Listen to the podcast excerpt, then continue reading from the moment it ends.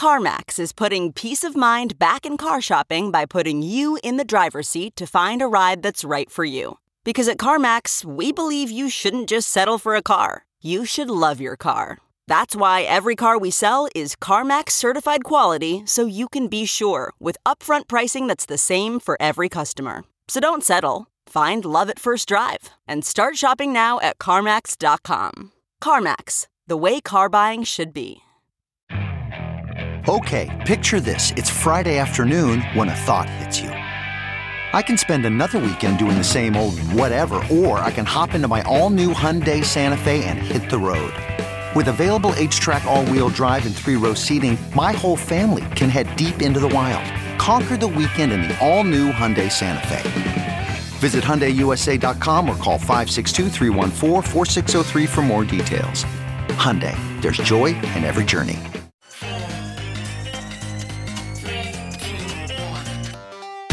Welcome back to The Breakdown with me, NLW. It's a daily podcast on macro, Bitcoin, and the big picture power shifts remaking our world. The Breakdown is produced and distributed by Coindesk. What's going on, guys? It is Friday, February 10th, and today we are doing part two of Python politics the US government's slow squeeze on crypto via the banking system. Before we get into that, however, if you are enjoying the breakdown, please go subscribe to it, give it a rating, give it a review, or if you want to dive deeper into the conversation, come join us on the Breakers Discord. You can find a link in the show notes or go to bit.ly slash breakdownpod. Now, first up, I know that there are a ton of things going on right now as I'm recording this on Thursday afternoon, actually. It appears as though Kraken has made a settlement with the SEC. I will use the weekly recap coming out on Saturday to get into that stuff, but this is part two of this special kind of background series on this broader set of crackdown type actions that we're seeing and that many have been noticing, especially this week. If you haven't listened to yesterday's part one yet, I definitely suggest you go do that now. That episode lays out first the slate of events in the last month and a half or so that show this slow squeeze of crypto via the US banking system.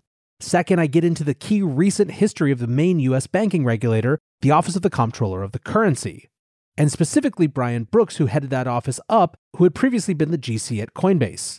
In our story so far, we'd seen how Brooks had used his six ish months in office to open up crypto custody for nationally regulated banks, to ensure that those institutions could work with stablecoin issuers, and to try to stop banks from being legally able to prejudice customers based on the industry they operated within. However, where we start now is November and December of 2020, and by that point, a key inflection had come and gone. Democrat Joe Biden had beaten Republican President Trump in the general election, and so Washington, D.C.'s attention was turning firmly toward the transition.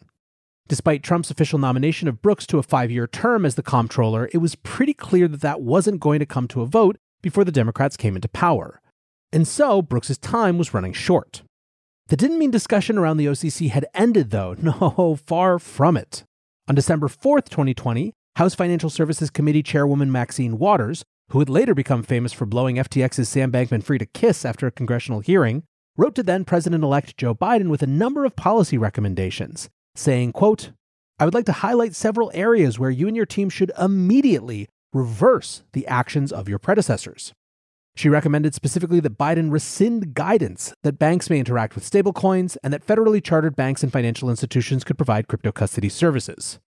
Basically, her recommendation was undo everything that Brian Brooks had done. But boy, if Brooks wasn't going to use his last weeks in office to try and leave a dent. In the first week of January, the OCC published an interpretive letter saying that national banks and federal savings institutions were allowed to participate as nodes on a blockchain as well as to store and validate payments. They were also, according to the interpretive letter, allowed to use stablecoins for payment settlement, which would put stablecoins in a role that had been previously reserved solely for SWIFT and ACH. My podcast at the time suggested that this might be the most significant crypto regulation yet. And even on top of that, other seeds that Brooks had planted were blossoming. Just before he left, Anchorage became the first crypto company to receive a federal trust charter, something that was later repeated by Protego and Paxos. Now, it is also worth noting here, just for the sake of not fully falling into the trap of viewing the crypto regulatory story as D's versus R's, that even as Brooks was doing this, outgoing Treasury Secretary Steven Mnuchin was pushing through his absurd crypto wallet rule through FinCEN.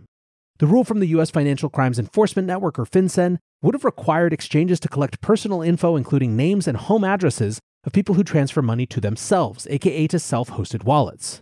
Indeed, this was one of the first instances of the politicization of the term unhosted for what most crypto users would call self hosted or self custodied, or just wallets.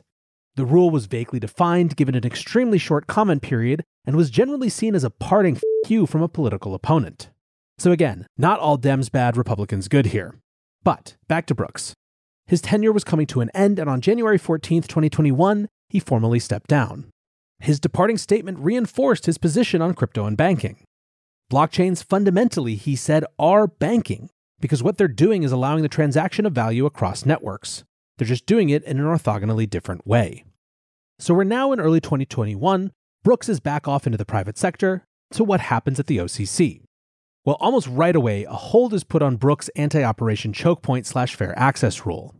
On January 28th, the OCC put the rule on hold pending review by the new OCC chief whenever they were appointed. A few months later, new Treasury Secretary Janet Yellen appointed Michael Hsu as acting comptroller to follow Brooks and his interim replacement. Hsu had previously been an associate director at the Federal Reserve, focusing on the division that oversaw major banks. At the time of his appointment, Yellen said, quote, Mike has devoted his career to the stability and supervision of America's banking system. He is among the most talented and principled regulatory officials that I have ever had the pleasure of working with, and I am confident he will execute this role with integrity and efficiency. Initially, there was little to suggest how Hsu felt about crypto. As a daily observer of the industry, my impressions of him certainly weren't as some anti crypto zealot. He struck me instead as more of a process oriented bureaucrat. For example, in mid May, he requested a review of all of the OCC's recent interpretive letters and guidance, saying, At the OCC, the focus has been on encouraging responsible innovation. For instance, we created an Office of Innovation, updated the framework for chartering national banks and trust companies, and interpreted crypto custody services as part of the business of banking. I've asked staff to review these actions. My broader concern is that these initiatives were not done in full coordination with all stakeholders, nor do they appear to have been part of a broader strategy related to the regulatory perimeter. I believe addressing both of these tasks should be a priority. You can see here that the critique comes in terms of process and deliberateness. Discussing the trust charters for companies like Anchorage, he said, Recognizing the OCC's unique authority to grant charters, we must find a way to consider how fintechs and payment platforms fit into the banking system, and we must do it in coordination with the FDIC, Federal Reserve, and the states.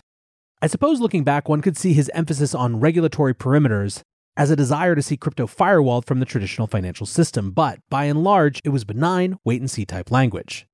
Other lawmakers, though, were far less sanguine. Around the same time, Senate Banking Committee Chairman Sherrod Brown wrote an open letter to Hsu expressing concern over the OCC charters. He said the OCC is not in a position to regulate these entities comparably to traditional banks, and questioned whether Brooks had done appropriate due diligence. By June 21, Hsu was reinforcing the idea that he wanted to work with other regulators to create this regulatory perimeter. And this, I think, is in many ways to his credit. While many of his colleagues, as we would find out, were jockeying for agency supremacy to regulate crypto, what he wanted was coordination. At one point, he said, The strongest view I have right now is that we all need to talk to each other and decide on this together. What we need to avoid is effectively competing with each other in a way that leads to a race to the bottom. Now, in September of that year, things got spicy when President Biden nominated Cornell professor Saule Omarova to be the official comptroller. Omarova had been previously critical of crypto, but that was just the tip of the iceberg of her challenges. She had an extremely tense confirmation hearing, and ultimately in December, her nomination was withdrawn. In November of 21, we got sort of an interesting in between from the OCC regarding the Brooks era interpretive letters. Rather than repeal them outright, basically the OCC said, fine, this is fine, but you have to check with us first. Quote, this letter clarifies that the activities addressed in those interpretive letters are legally permissible for a bank to engage in, provided the bank can demonstrate to the satisfaction of its supervisory office that it has controls in place to conduct the activity in a safe and sound manner. The bank should not engage in the activities until it receives written notification of the supervisory office's non objection. In deciding whether to grant supervisory non objection, the supervisory office will evaluate the adequacy of the bank's risk management systems and controls and risk measurement systems to enable the bank to engage in the proposed activities in a safe and sound manner. This probably ruffled a lot of Democratic feathers who had wanted to see a more direct repeal of these Brooks era OCC interpretive letters. However, as the markets turn in 2022 begins, we did begin to see the discussion of systemic risk start to become a bigger theme. In many ways, this makes sense. Over the previous year's bull market, stablecoins had become a much bigger force than they had been just a year earlier. That meant bank regulators were getting more concerned about contagion risk. In a speech, Hsu said, The growth and mainstreaming of crypto means that a stablecoin run would not just impact those directly invested in it, there would be collateral damage. And the potential scope of that damage will continue to grow as long as crypto expands. Fortunately, we have an effective tool to mitigate run risk bank regulation. Now, of course, crypto crashes would go from theoretical to very, very real in just a few short months. And in the wake of Terra and Luna's collapse, Hsu actually had another measured response, noting that the contagion hadn't spilled over. That said, we would see later that his conclusion, it seems, from those episodes, was that it shouldn't be allowed to spill over because the crypto industry should not be allowed to have access to the banking system.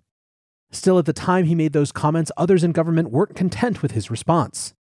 In August of last year, U.S. Senators Elizabeth Warren, Bernie Sanders, Dick Durbin, and Sheldon Whitehouse asked the Office of the Comptroller of the Currency to rescind those interpretive letters that we've been talking about and to explain just how involved traditional banks had become in crypto.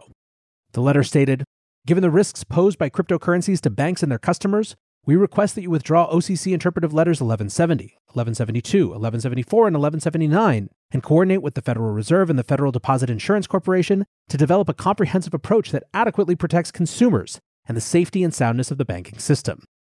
While you declare that there has been no contagion from cryptocurrencies to traditional banking and finance during this recent market turmoil, it is clear that stronger protections are necessary to mitigate crypto's risks to the financial system and consumers. Now, in many ways, even more important than the substance of that letter were the senators' requests for information about which banks had gotten involved. They wanted to know which banks have obtained OCC permission to engage in crypto related activities specified under these interpretive letters. In total, please specify the number and names of banks regulated by the OCC which are currently engaged in providing crypto custody services, holding dollar deposits, serving as reserves backing stablecoins, acting as nodes to verify customer payments, and facilitating stablecoin payment transactions. The list of questions goes on, but they're all about how the existing financial system and banks specifically are interacting with crypto. And then, of course, FTX happened. And if the concern about systemic risk had been high before, it now hit a whole new fever pitch. On December 7th, Senators Elizabeth Warren and Tina Smith sent more open letters, this time to the Fed chairman, the acting head of the FDIC, and the acting comptroller of the currency. And again, it was all about the relationship between banks and crypto. They wrote Thankfully, the banking system has been spared of the FTX induced turmoil. Despite the industry's efforts to gain access to the banking system and the benefits that come with federal recognition from bank regulators, crypto is so far not deeply integrated with the traditional banking system. Nonetheless, it appears that crypto firms may have had closer ties to the banking system than previously understood. Banks' relationships with crypto firms raise questions about the safety and soundness of our banking system, and highlight potential loopholes that crypto firms may try to exploit to gain further access to banks.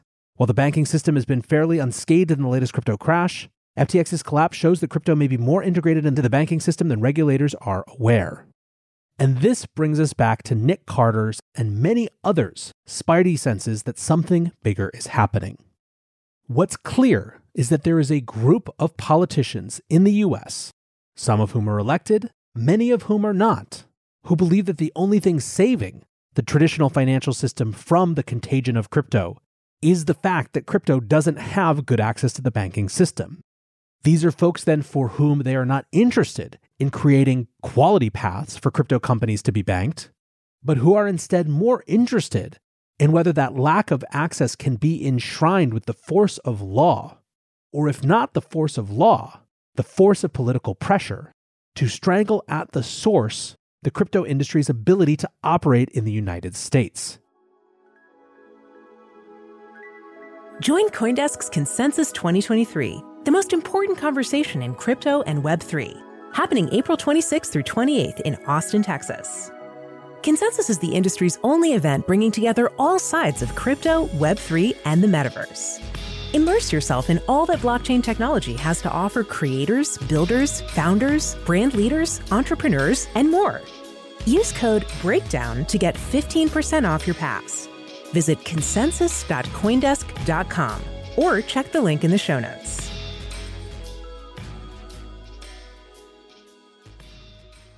Now, Nick Carter wrote a longer piece about this in Mike Solana's Pirate Wires called Operation Chokepoint 2.0 is underway and crypto is in the crosshairs.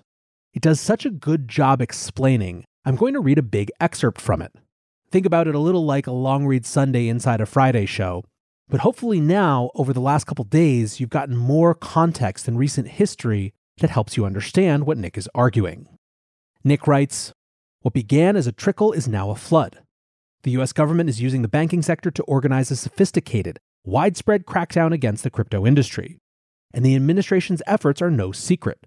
They're expressed plainly in memos, regulatory guidance, and blog posts.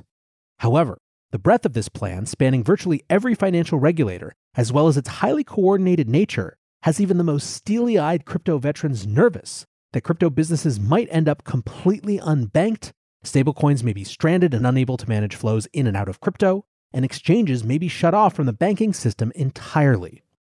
For crypto firms, obtaining access to the onshore banking system has always been a challenge.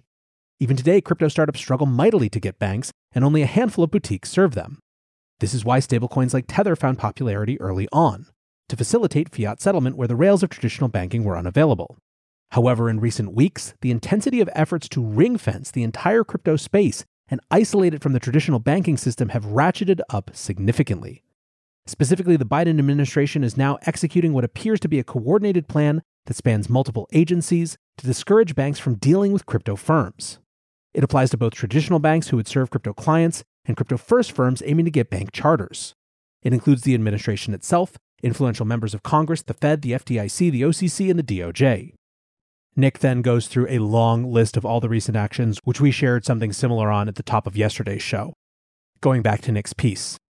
In sum, Banks taking deposits from crypto clients, issuing stablecoins, engaging in crypto custody, or seeking to hold crypto as principal have faced nothing short of an onslaught from regulators in recent weeks. Time and again, using the expression safety and soundness, they've made it clear that for a bank, touching public blockchains in any way is considered unacceptably risky. While neither the Fed, FDIC, OCC statement nor the NEC statement a few weeks later explicitly banned banks from servicing crypto clients, the writing is on the wall and the investigations into Silvergate are a strong deterrent to any bank considering aligning itself with crypto. What is clear now is that issuing stablecoins or transacting on public blockchains where they could circulate freely like cash is highly discouraged or effectively prohibited. It is equally evident that a bank issued fiat token would only be acceptable to regulators if it were domiciled on a surveilled private blockchain. No unhosted wallets allowed. And perhaps most damagingly, the Fed's devastating denial of Wyoming SPDI Bank Custodia as well as their policy statement, effectively ends any hope that a state chartered crypto bank might get access to the Federal Reserve System without submitting to FDIC oversight. Today, the outlook for banks remotely interested in crypto is precarious. Bankers tell me that crypto is toxic and the risks of engaging with the asset class aren't worth it. In the wake of the Custodia decision, obtaining a new charter for a crypto bank looks extremely unlikely. Banking innovations at the state level, like Wyoming's SPDI for crypto banks, appear dead in the water. Federal charters for crypto firms with the OCC also look dead in the water. Traders, illiquid funds, and businesses with crypto working capital are nervously examining their stablecoin portfolios and fiat access points, wondering if bank connectivity might be severed with little notice. Privately, entrepreneurs and CEOs in crypto tell me that they sense a regulatory noose tightening. As crypto facing banks de risk, younger and smaller firms will struggle to get banking, taking us back to the 2014 to 2016 period when fiat access for crypto businesses was at an extreme premium. Exchanges and other businesses that rely on fiat on ramps are concerned that their few remaining bank partners will shut them off or institute draconian standards for scrutiny. As a venture capitalist operating at the early stage, I am directly witnessing the chilling effects of this policy in action. Founders are reckoning with new uncertainties around whether they'll be able to operate their businesses at all. So, why the push by bank regulators now? The FTX collapse and its ensuing effects, particularly on Silvergate, provides much of the answer. Financial regulators weren't interested in FTX while the fraud was underway, with the exception of the SEC and its chairman Gensler, who had oddly close ties to the organization. But ever since the exchange failed in spectacular fashion, they are now contemplating ways to avoid the next such collapse. FTX, as an offshore exchange, was not directly supervised by financial regulators, aside from FTX US, which was a marginal stub. So it was outside of their direct aegis. However, regulators believe that they might have a silver bullet on the fiat on and off ramps on which the industry relies. If they can choke off fiat access, they can marginalize the industry on and offshore without regulating it directly. In some key respects, Crypto Choke Point 2.0 differs from the original. It appears that the administration has learned from the efforts of its predecessors. In Choke Point 1.0, guidance was mainly informal and involved backdoor, off the record conversations. Its main tool was the threat of investigation from the DOJ and FDIC if financial institutions didn't internalize the administration's risk standards. Because this was patently unconstitutional, it gave Republicans the collateral to ultimately repeal the program. In 2.0, everything is happening in plain sight, in the form of rulemaking, written guidance, and blogs. The current crypto crackdown is being sold as a safety and soundness issue for banks and not merely a reputational risk issue. Jake Chervinsky of the Blockchain Association calls it regulation by blog post. No need to ask Congress for new laws if federal regulators can simply make policy, and in the case of the Fed, grow their scope and mandate by publishing guidance which dissuades banks from doing business with crypto. Custodia's Caitlin Long calls the Fed denial of her application shooting the stallion to scatter the herd. As a consequence, the only banks willing to touch crypto at this point are smaller, less risk averse ones, with more to gain from banking the industry. However, this means that crypto deposits and flows end up being substantial relative to their core business, which introduces concentration risks. Banks prefer not to have excessive exposure to single counterparties or a depository base that is highly correlated in its flows.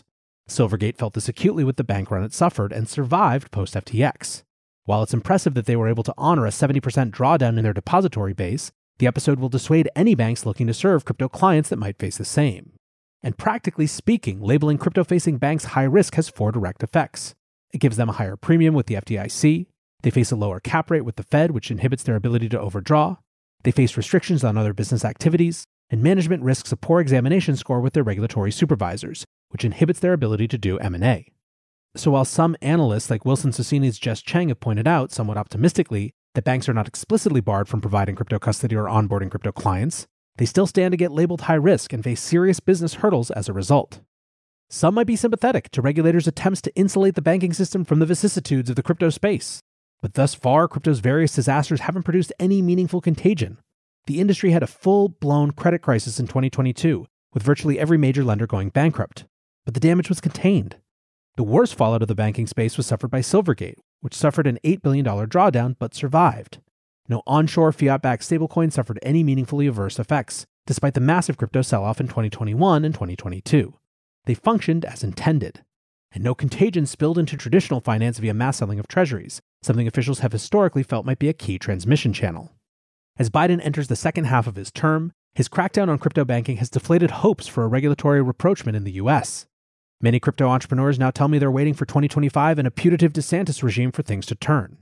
Some can't wait that long and are shuttering their plans for businesses which involve any type of regulatory approval, especially with regards to bank charters. Regulators are effectively picking winners, with larger, more established crypto firms able to hang on to their bank relationships, while newer ones are shut out. Meanwhile, other jurisdictions are making a bid for their business. Hong Kong has adopted a friendlier tone once again, as has the UK.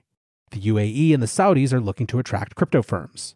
And US regulators can scarcely afford to forget what happened with FTX, in which they curtailed the business activities of onshore exchanges, effectively pushing US individuals into the waiting claws of SBF.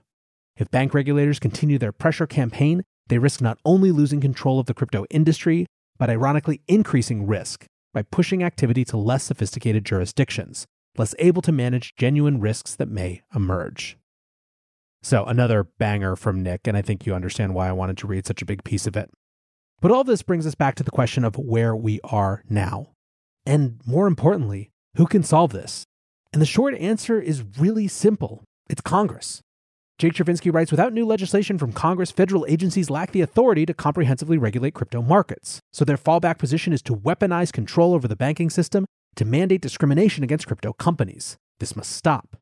I expect Congress will investigate this issue. The question is Are there any indications he's right? I've seen one senator tweet about this, Senator Bill Hagerty from Tennessee. On February 8th, he tweeted Regulators singling out business activities should alarm all Americans. Doesn't matter if it's crypto assets, firearms, or any other lawful business. Using banking regulators to advance political agendas should not be tolerated. So I want to wrap this up by saying that I do believe that this is a major concern. And I don't believe that it requires an outright ban to have an absolutely crippling effect on the crypto industry in the United States. This is a more subtle and thus more pernicious form of attack than a lot of the things we've seen thus far, and so is going to take a different approach to actually addressing it. I don't know exactly what that approach is yet, and I don't know what allies are going to emerge to help, but I'll be keeping a careful eye on it, and I will certainly let you know as soon as I have any ideas. For now, guys, I hope this two part series has been helpful in your understanding of where things sit. Until tomorrow, be safe and take care of each other. Peace. Why pay more for a separate CoQ10 supplement? Enjoy twice the benefits with SuperBeets Heart Chews Advanced. From the number one doctor, pharmacist, and cardiologist recommended beet brand for heart health support, the new SuperBeets Heart Chews Advanced by Human is now infused with CoQ10. That's essentially like getting CoQ10 for free. Our powerful blend of beetroot, grapeseed extract, and CoQ10 ingredients support nitric oxide production, healthy blood pressure, healthy CoQ10 levels, and heart healthy energy with two tasty chews a day. Plus, SuperBeets Heart Chews Advance are plant based, so you get heart healthy energy without stimulants. For a limited time, get a free 30 day supply of SuperBeets Heart Chews on all bundles and 15% off your first order by going to radiobeets.com and using promo code DEAL. That's radio, B E E T S dot com, code DEAL.